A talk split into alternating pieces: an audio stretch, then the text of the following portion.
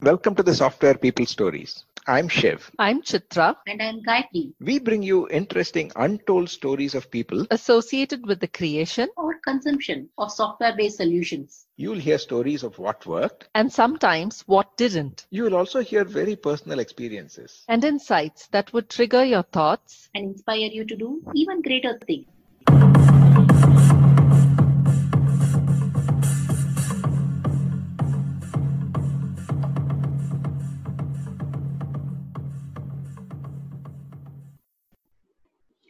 Hi, today we are having a very interesting conversation with SK, Principal, PM Power Consulting, where he starts talking about ERP implementation for floor mechanics till the CEO of the company.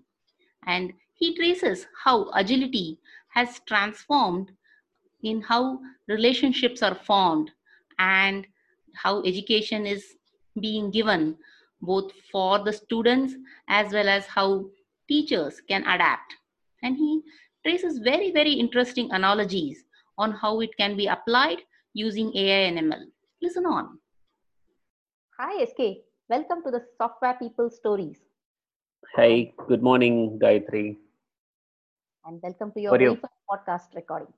I'm very good, thank you. How are you doing, SK? Doing very good. I'm so high interested to hear your story on your life journey. So, like, we want to get you started from the beginning. What got you started into the software industry? What has been your journey? That's interesting. I was introduced to software, interestingly, by an author, Tamil writer, Sujata. He wrote a book in Tamil called Computer in Kadai. I read it when I was in 8th standard or something. Yeah, I'm talking about uh, 84, 85 times, All right. 1984, 85 times, and uh, maybe around eight, yeah, around that time. It was like pretty interesting, and uh, that I got very inspired by that and wanted to experiment with that. Wanted to try, so I took uh, computer science and plus one, plus two, and started from there.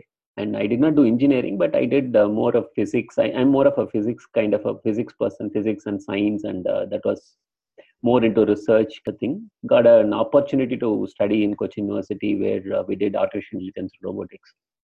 That was one of its course uh, at that time, and I'm talking about early 90s. So it was there. I had very good professors and good peers. That artificial intelligence actually took me to a different level of interest, and from there, of course, industry was booming and got into industry. Very nice, very nice. I have been a Sujata fan myself for a long time. I have not got inspired from the computer uh, uh, story part of it. Very interesting. Yeah, there are two books I would say. One is Computer in Kadai, the other one is Silicon Sillu Purachi. In Tamil, both of them very early. I just remember, I mean, getting anybody introduced to it at that time when the material, internet, nothing was there. For millennials, people, it, it will sound very odd today, but I'm talking about early 80s, mid 80s, and uh, late 80s. It was, it was very useful. And uh, this is a time when your uh, computers were like room size and affordability in India was uh, not that high. Makes perfect sense. You have been working in smaller firms, right? In your early start of your career. How was that? It was very good actually. It was actually my own company. I had uh, with uh, it was a startup with my friend, and uh, we were doing more of ERP for uh, textile mills, spinning mills, and we traveled down south and uh, Tamil Nadu, part of Tamil Nadu and uh, South India. Okay. The interesting part was the we were developing everything, sitting with the customer. We were uh, we are the analysts, we were the developers, we were the testers, we were the production people, and we will do everything. So that way, the Okay. customers are the people who test. They sit with us. So that was amazing experience. And later, when we were introduced to the formal agile, it was so natural to us because that's what we've been doing out of necessity, and that was the right thing to do. Right. We keep So talking it- about customer, right? Customer centricity and everything. You are actually sitting right next to the customer. Very cool. exactly and we were doing it out of necessity and out of that is the best thing to do because we do not have a scale and everything and uh, that when we later came to know about agile principles and everything it was so natural to us like oh this is exactly what we've been doing And you also did a lot of those and scripts and all uh, DevOps as well, or, or how was that like? everything so we have to deploy it we have to make sure it is absorbed or adopted by the customer that because we'll say for example in spinning mill we are talking about MIS used by the man, top management. Uh, in, un, interestingly, the first one we developed is the chairman of the company was an auditor. He's a well uh, versed, very uh, reputed person in that field. And uh, his uh, idea of looking at uh, some of the costing and activity based costing, etc., were slightly ahead of the curve in the industry. So we were introduced to that level when we were very young. And the other extreme is uh, supervisor, the shift, who is just a diploma holder, had the production data. So end of the day, we have to work with both of them. I'll be working with the supervisor, key in the data and make it as usable as possible. Please remember, these are days I'm talking about 90, 94, 95 where uh, we were using Clipper, some of the Foxbase, some of the Novell NetWare was the operating system where we communicate through LAN cables, LAN cables running across the factories. So that was like how to make it usable, how to make it easy. And then give the MIS report, talk to the MD or the chairman at a level where we will be talking about activity based costing. What piece of cotton lying on the floor will cost to the production, to the selling price, how they are related, how, how they are connected to that level of detail. That is amazing. Okay my professor used to call Dr. Bala Balachandran used to say uh, any consultant should be able to talk from the shop floor to the top floor. It sounds like exactly you did right at the start of your career. Fantastic. Oh, seriously. we, we could actually run a mill. We have done that also. We can run some, a few shifts to that level of detail. So from there, you're a co-founder of your company and what was the next journey from there? Oh, yeah. From there, we took as usual uh, entrepreneur. Only thing is, uh, we were not uh, in Silicon Valley, so we were not going for VC funding or anything. We, we, we had our own investors who were from the industry. Some of our, interestingly, most of our investors were our clients initial set of clients wanted to invest and they wanted to grow it so they joined us. And uh, we grew. We had uh, decent close to 20 customers spinning mills all reasonable size spinning mills across south india. We, we were doing good. And uh, we also got into some uh, at the time NIIT was uh, very popular. So we got into franchisee model one took one franchise of NIIT and all that. Okay. and uh, the thing happened. A bubble bust happened. Suddenly okay. it was all the investors were uh, non-IT investors. So they were like, shall we move to different industry? We okay. felt more no, myself and my my partner and friend who is from my classmate uh, from 1986. He was my desk mate. And from there, we've been doing on the journey together even today. Thank God. Okay. we decided, okay, we'll stick to industry and decided to move and came back to industry formally. I came to Chennai and uh, got into a startup which is uh, more of a supply chain management product company. The founders were based out of uh, California, but development was happening here. ERP to a, CM may have been a very SCM, yeah, but uh, both are in the. I would say it, it was also more on the production side of things in supply chain management and more of a forecast demand rationalization and all that. It was interesting, and uh, we were say, uh, so used to that space. So it was good. Sounds brilliant, SK. I know you from the ThoughtWorks days, right? Uh, you have uh, spoken in so many conferences and speaker around metrics and agility and everything. So yeah, I, I know your I know I know the, your passion and where you started with agile. How was your uh, experiences there? You mean in thoughtworks? Yes. Okay. Uh, thoughtworks i when i was in from startup i was in a service company for some time and uh, when i was looking at got introduced to the formal agile and all that i was so interested and uh, came across thoughtworks. Thoughtworks was uh, some at the time they were in uh, bangalore they were not in chennai and i thought okay maybe if i have to work in a company I, usually I, i'm not a big fan of working for a corporate so if i were to work in a corporate i thought either i should work for google or the alternate next choices is ThoughtWorks. But only thing is, I do not want to go out of Chennai. So whenever they open office in Chennai, I will join. And the moment I came to know about it, I applied, and the first person to be offered for Chennai office from outside. Oh wow! You are the first employee out in, in Chennai, hired for Chennai. Yes, yeah. There were other folks who moved from other offices, existing thought workers, close to seven, eight people. But uh, officially, employee offered for Chennai office was me. And you had spent a bit of time in ThoughtWorks looking at the India oh, market, right? How different yes. is India market? That is that's a good one. ThoughtWorks was a eight eight plus years journey for me, and out of which uh, last uh, I I did play a few few roles and uh, was working with uh, different geographies and more into delivery side of things. And last two two and a half years i would say we were uh, looking more from india perspective what do we do? We thought of india started looking at if india can grow its own market how it will be. So i i came into the picture slightly later and started working with got a very good team actually. So started working with a few few opportunities and got introduced to a few very interesting entrepreneurs. I would say somebody to work with uh, we usually tell them they had to be courageous. They should be willing to take it forward be in the journey to otherwise uh, that, that model may not work effectively. It, it, it has to go with mutual trust. And Agile also talks about mutual trust. So when somebody works with mutual trust collaborate with ThoughtWorks that way they see benefits and that was very interesting working with especially the media space. Most of them were initial set of customers were from the media space and very very interesting people. Interesting sk you are saying so uh, you are saying about people. Whenever we uh, speak about uh, technology at the previous conversations now i've heard jargons around technology deep learning right?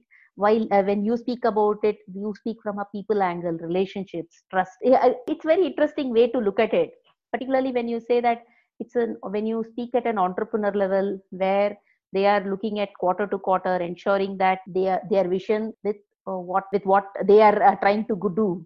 So is that really the key ingredient as far as building a relationship is concerned? My, in my experience i have actually relationship with uh, entrepreneurs at different levels especially different age groups. And uh, one thing i notice is uh, basically you build trust when you talk genuinely about what is the risk and what is the benefit. And don't shy away from saying that this may not work this might work and why it may not work how we could make it work. Instead of looking for profits instead of looking for business if we talk about what is a value how we could help each other that works better. And i think it works in any personal relationship also generally. With the healthy adults if you talk about analysis. Two adults having conversation genuinely it works. Very very cool. Uh, in the agile world we keep talking about ROAM or risk management and everything. But at a risk management at personally if you explain to folks particularly non-it folks right who are not in the technology world explaining it to them as to potential issues i think that makes perfect sense. Yeah. In fact one of the customer used to tell me like the the conventional software the audience will be waiting for uh, something on the stage there is a screen and somebody from the behind the screen will just peek and say oh we'll start in some way short while wait. And they will be waiting. Instead agile is more like no screens. We'll we are preparing you know what is preparing what is happening in the preparation we collaborate together. So there is no kitchen and the front, front door. No, no, yeah, nothing hidden behind. Yes. Is that uh, your passion in the software world uh, agility and agile uh, ways of working? That's a good one a good question actually. Uh, yes that initially i did not know what was my what was driving. And uh, later after at some point uh, when i hit the typical uh, middle age I, I, realized that one thing which drives me or which did not bore me any day is about agility. When i say agility it is it could be technology it could be business it could be anything you do. How will you make things work which is nimble which is fast which is fail fast which will recover from challenges? So that was driving me. In fact uh, moving out of thoughtworks we wanted to uh, do a of course we are doing consulting i'm doing a consulting uh, as an agile coach i'm a consultant. Also one other thing we try to do or we are still on it is kickstart a startup on the education space. And the focus is not on technology or anything. Of course we are technology people. We will build things tools but primary is agility in education. How will you bring agility in education? That was one of the driving things. And we, we have tried multiple things. We have tried that in healthcare also. It's when i say agility it's not about developing software faster and delivering faster It okay. is about as a business how will you get agility how will you be agile in business okay interesting when you look at traditional metrics right when you say agility we talk about concept to cash. So from the time uh, you un- you think that this is a potential way in which you can untap, uh, tap it, and then you get it right. Uh, uh, when can you realize that business value? So what are those things that in an education world that uh, practitioners can look up to? Yeah, concept to cash definitely is one of the important metric for agility. One more I also look at is the ability to recover from catastrophes. How good or solid their fundamentals are and safety nets are built. Say, for example, if a software, when you develop software, if software crashes, how Mhm. good the safety net will help us or will help us recover faster and we'll make sure the system is up and running soon, quicker. Similarly, for a business, business agility means twofold. One is they are able to get things faster into the market, that is concept to cash, and uh, they are able to stay ahead of the curve of their competition, and they are doing very good. So, for example, I can take an example of SPI Cinema, Satyam Cinema, Chennai. They are very popular. They are Right, always right. slightly ahead of the curve in the user experience, and they they think I have interacted with head of the business, and uh, he is like amazingly focused on user experience, customer experience. So they take Okay. it to the next level, always works ahead. Similarly, if you look at current situation now with the lockdown and across the world, every business is a grinding halt. How will you recover from this scenario very quickly? Say, for example, uh, education, coming back to education, when 2015 floods happened in Chennai, most of Mhm. the schools could not operate for one and a half months. Uh, they were closed. Uh, most of the education institutions, unfortunately, are not agile. When I say not agile, they have a notes of lesson. They have built their syllabus, everything set in the year, beginning of the year. After that, it is left to the teachers. They will skip here and there and just try to manage and leave it.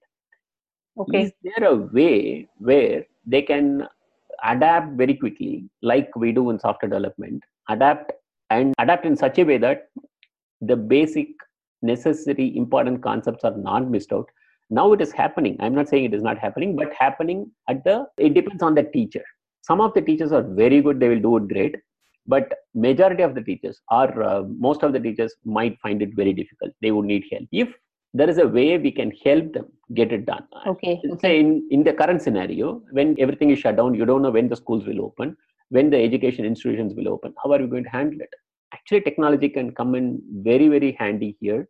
I'm not talking about running video classes. That is of course it's happening. It is very good.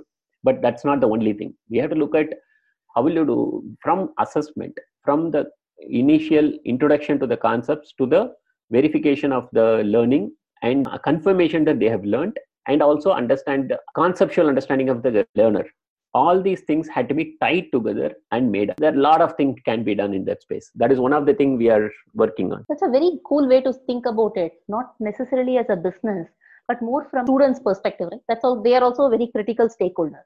yes uh, in terms of saying each student's uh, way of learning may be different. In a class, in to some extent, you will kind of normalize because there are questions, that are interactions are happening. Over here, instead of having n is to n kind of an interaction, it's all within the person who's delivering it.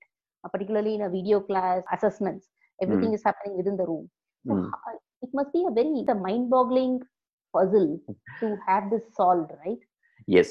In fact, just uh, having video classes without enough technology, it's not going to help them because the teachers will, in a classroom, when they have 20 students, 30 students, they gauge the students to an extent, their understanding of the concepts to an extent, even if it is, they do a reasonable job. But when you run a remote class, it is very difficult. There are some interactive quizzes and this, that they will ask, but that's not enough. So there are, there are, there are things like a knowledge graph and concept map, and those things are can be utilized very effectively in this space. And a lot of research has been done in that space. Uh, you you see a lot of papers from 2014 2015 in that space. But uh, still it is not it has not come into mainstream yet. Lot can be done in that space. And uh, that is one area where uh, we are really interested passionate. But it, right now it is run as a pet project so it will take its own sweet time. I'm not even thinking about commercializing it. Having users is the first thing right? There's a there's a different business model that comes in yes you, you first look for users who will start using it and then you get into how do you commercialize it how do you get that i think Now, even before that, we have to even do, build tools and uh, experiment with some of it. So that itself is a, a humongous task. So we are, we are at it. We are going very slow. That that's one thing which is driving us now. okay it's, it's very interesting to think about it from a concept map we normally use mind maps concept map user story map and everything from tech user experience perspective right the satyam cinema example that you shared Mm. is not from a technology you're actually taking it out and said end to end a person walks in or walks into your website to the time where they get out get back to their home how can you Yes. give an end to end experience Yes. um, at every point in time it could be a cinema going experience or it could be from an education experience True. And education is a lifelong journey. Interestingly, cinema, movie, maybe a four five hours thing. Education is going to be a lifelong journey, and people invest heavily on that. When I say invest, it's not money; they invest their time. Kids Yeah. are put into schools and like they through go through 20, 20 plus years of uh, their life, cream of their life in that place. How are we going to help them enjoy that and especially one thing i'm disheartening to see that uh, children when they hit uh, 11 12 uh, years of age they get disconnected with the education system especially in, in a mass education system like asia and southeast asia and many parts of asia to an extent on the west also so how can we make it better how can we make it interesting for them it's not just video and uh, things there are many things can be done a lot of research has gone in that space Agree. See, when we were growing up, at least 80s and 90s, there was a clear view that there has to be a food on the table. You got to work. There is a tectonic shift, right? The need has gone away from the want, right? So, uh, the, the, anything the, right now, the, there are plethora of opportunities, and where do you want to go? That also bec- brings a lot of dilemma, decision uh, dilemma, and everything that what we didn't have. Mm, Those opportunities and dilemmas are much higher as Mm. far as children of this day can go. True.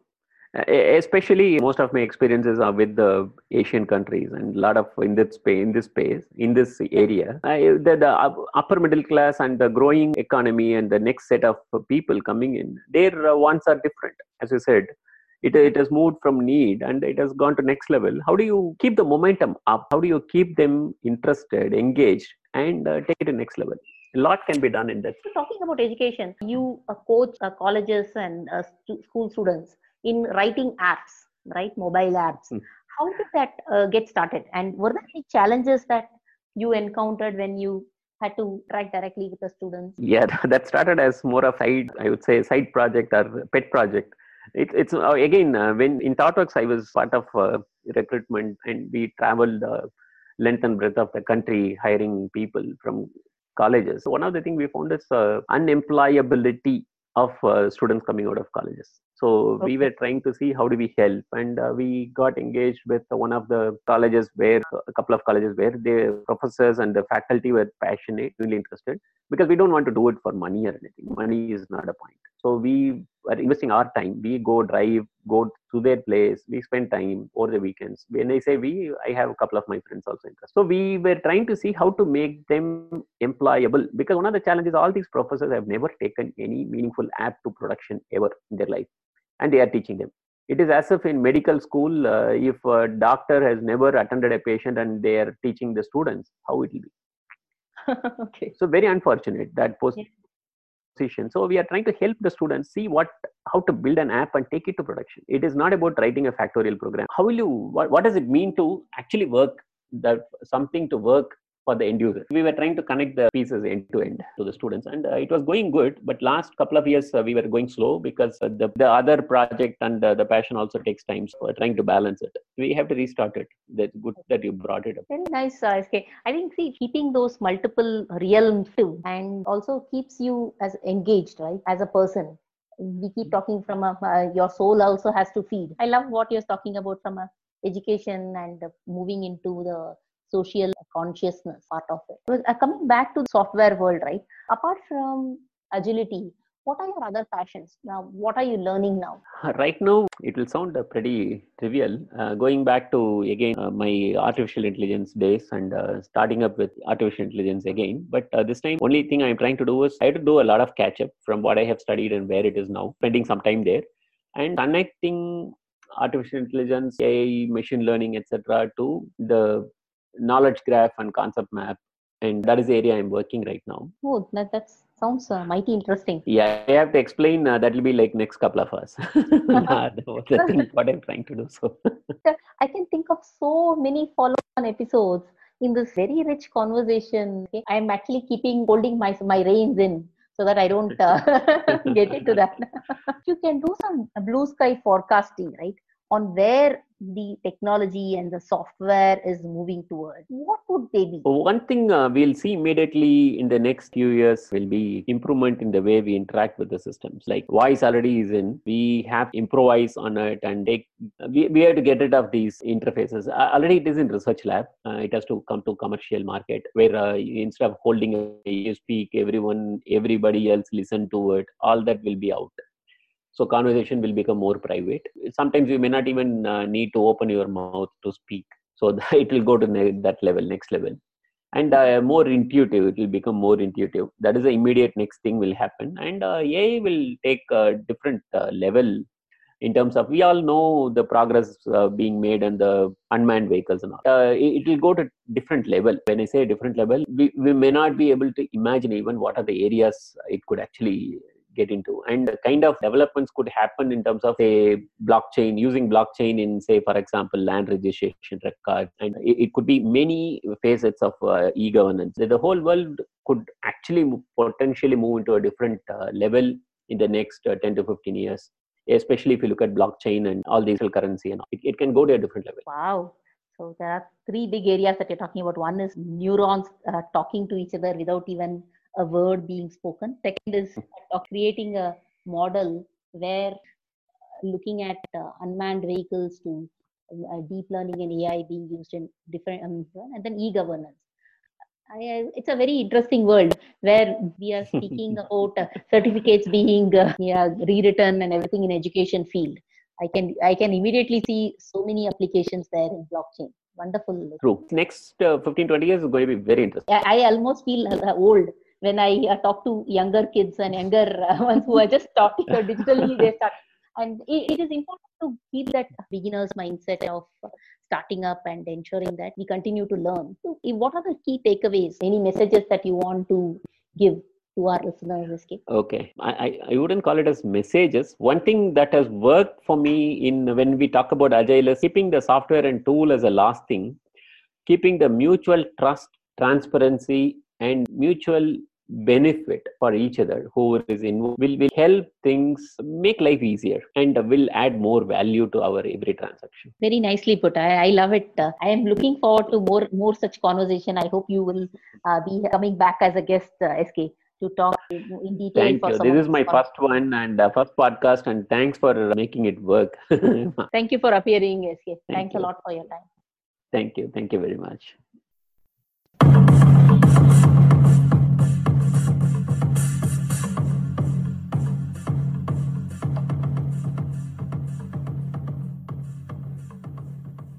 We thank Siddharth for the music and Malavika for promoting the Software People stories. If you like this episode, Please subscribe on your favorite podcast client. And spread the word in your network. if you'd like to share your story, Contact us at podcasts at pm-powerconsulting.com.